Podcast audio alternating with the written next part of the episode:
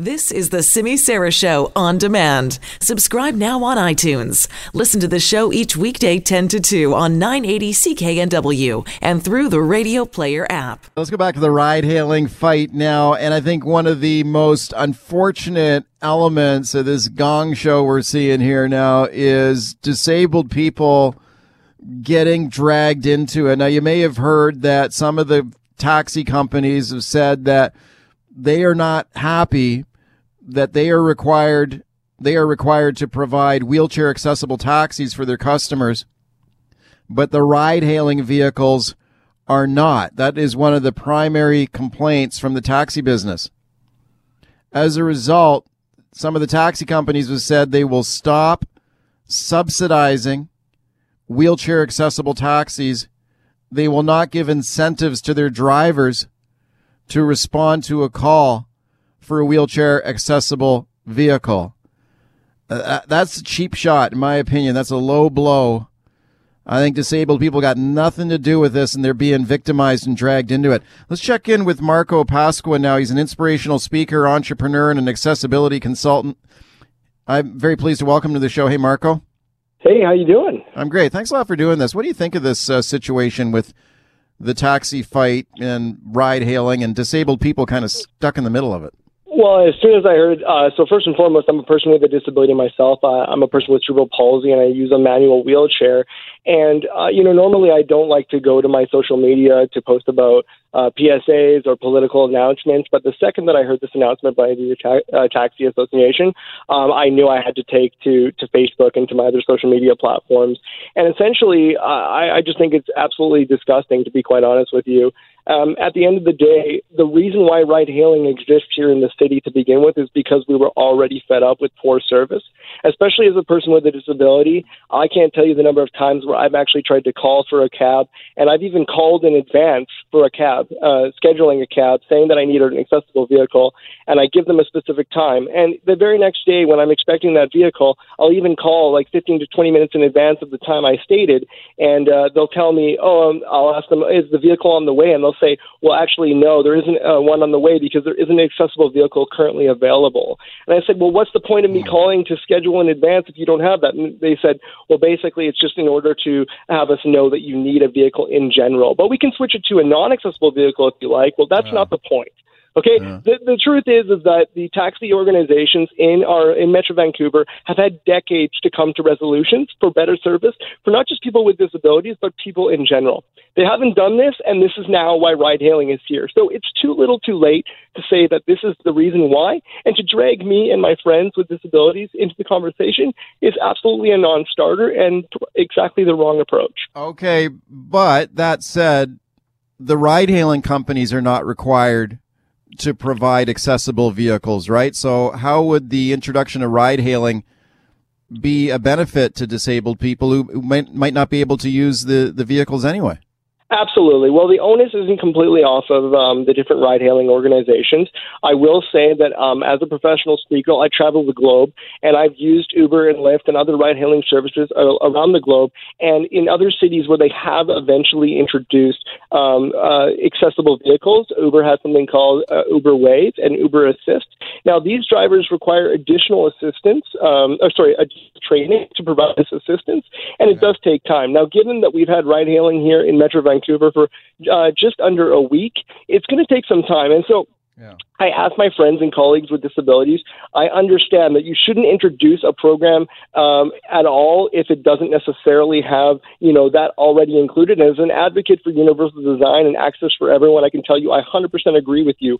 However, I do know that there's an incentive where uh, 30 cents of every ride hailing uh, ride that's going forward is actually being put forward uh, towards developing programs like wheelchair access vehicles uh, here in Metro Vancouver. And I hope that Uber and Lyft are listening to this call and that they can fast track the process so that we're not waiting. Because I know that um, other provinces like Calgary, um, they're just introducing uh, these types of services now in Calgary, and um, they've already had the services for uh, a number of years above and beyond what Metro Vancouver has. So, think- absolutely, I'm not I'm not suggesting that they shouldn't have that by the you know by the get go, but at least I know that they're thinking about it. Do you think the ta- the taxi companies in any way have a point though when they say, "Look, we are required as a condition of our license to run a taxi business to make sure that we have these wheelchair accessible vehicles available. I take your point that sometimes you call for one and doesn't show up, but they're they're still required under their license to have them available. But the the ride hailing companies are not. So when the taxi companies say they're mad about that, do you think they have a point? Oh, absolutely. They have a point to be mad about that. And yeah. even as an individual with disability, I'm frustrated about that. Right. But at the end of the day, that's not what we're talking about here. We're talking about the fact that they're literally removing those subsidized vehicles off the road as a bargaining chip to in order to get their way, in order for ride hailing to be reversed in the city. And that's neither here nor there. That has nothing to do with whether or not the ride hailing services currently offer those services. Although I will say that there should be an adjustment made in the future so that all ride hailing services, when introduced to a new city, should have that universal access introduced by default. Because at the end of the day, I'm a person who's able to get out of my chair and transfer and do all these things, but I know many friends who use power chairs and other assistive devices who are not able to make those types of transfers and go into something like, say, an Uber XL or a larger vehicle and just make it work. So, you know, the conversation doesn't end with the taxi companies. And I want to say that not all taxi drivers have I had a negative experience. So I'm not trying to throw anyone under the bus. I'm just a passionate individual who speaks about advocating towards things that are right. And all I'm asking for is equal access for everyone in every capacity. Right. And that right. includes you, the ride hailing. Marco, do you think that this uh, maneuver by the taxi companies could backfire on them. I mean, they're trying to say that why should we go out of our way and, and absorb these extra costs to provide these accessible vehicles if the ride hailing companies don't have to do it? And, and like you say, they appear, they certainly have a point, I guess, in theory.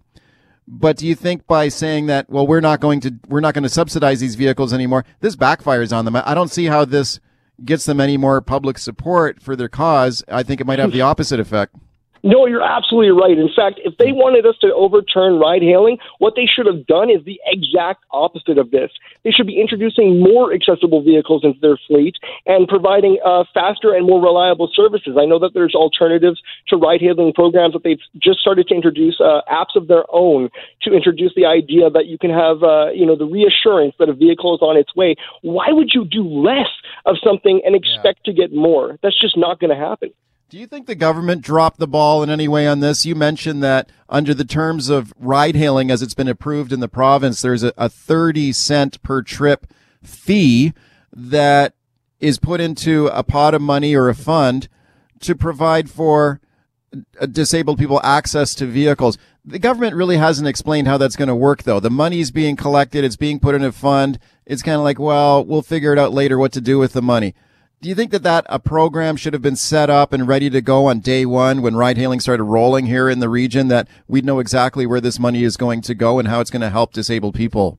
Absolutely. I would agree in saying that I do think that there should have been more education and explanation put forward um, by the government. But I will say on the aspect of that, that, you know, you have to understand that this was already caught up in so much bureaucracy just to get ride hailing in general off the ground. And I was relieved to hear the day that they finally said, look, we're going to actually make a provincial approach where it's going to have us be able to offer this type of licensing where you don't necessarily have to get a business license in every single municipality in order for ride sharing to be able to exist here in Metro Vancouver. And so for that, I can say that that's really interesting. I really hope that we're going to have our provinces back uh, when they when they come back and they have a rebuttal to the taxi federation saying, look, if there's any cities or organizations that want to overturn this or say that they're not accepting of ride sharing in their community, look, we're doing this for the betterment of our province, for the people who live it. And at the end of the day, everybody just wants to get to the places that they need to get to, whether yeah. it's for a live, live, work, or play. Marco, thanks for coming on. Thank you so much. Have a great you day. Bet. Same to you. That is Marco Pasqua. He is an accessibility consultant, and as you heard, uh, he's a he's a disabled guy himself. He uses a wheelchair, and he is passionate about this issue. I agree with him. I think that it's just bad public relations for the taxi companies here. I think they've made a strategic error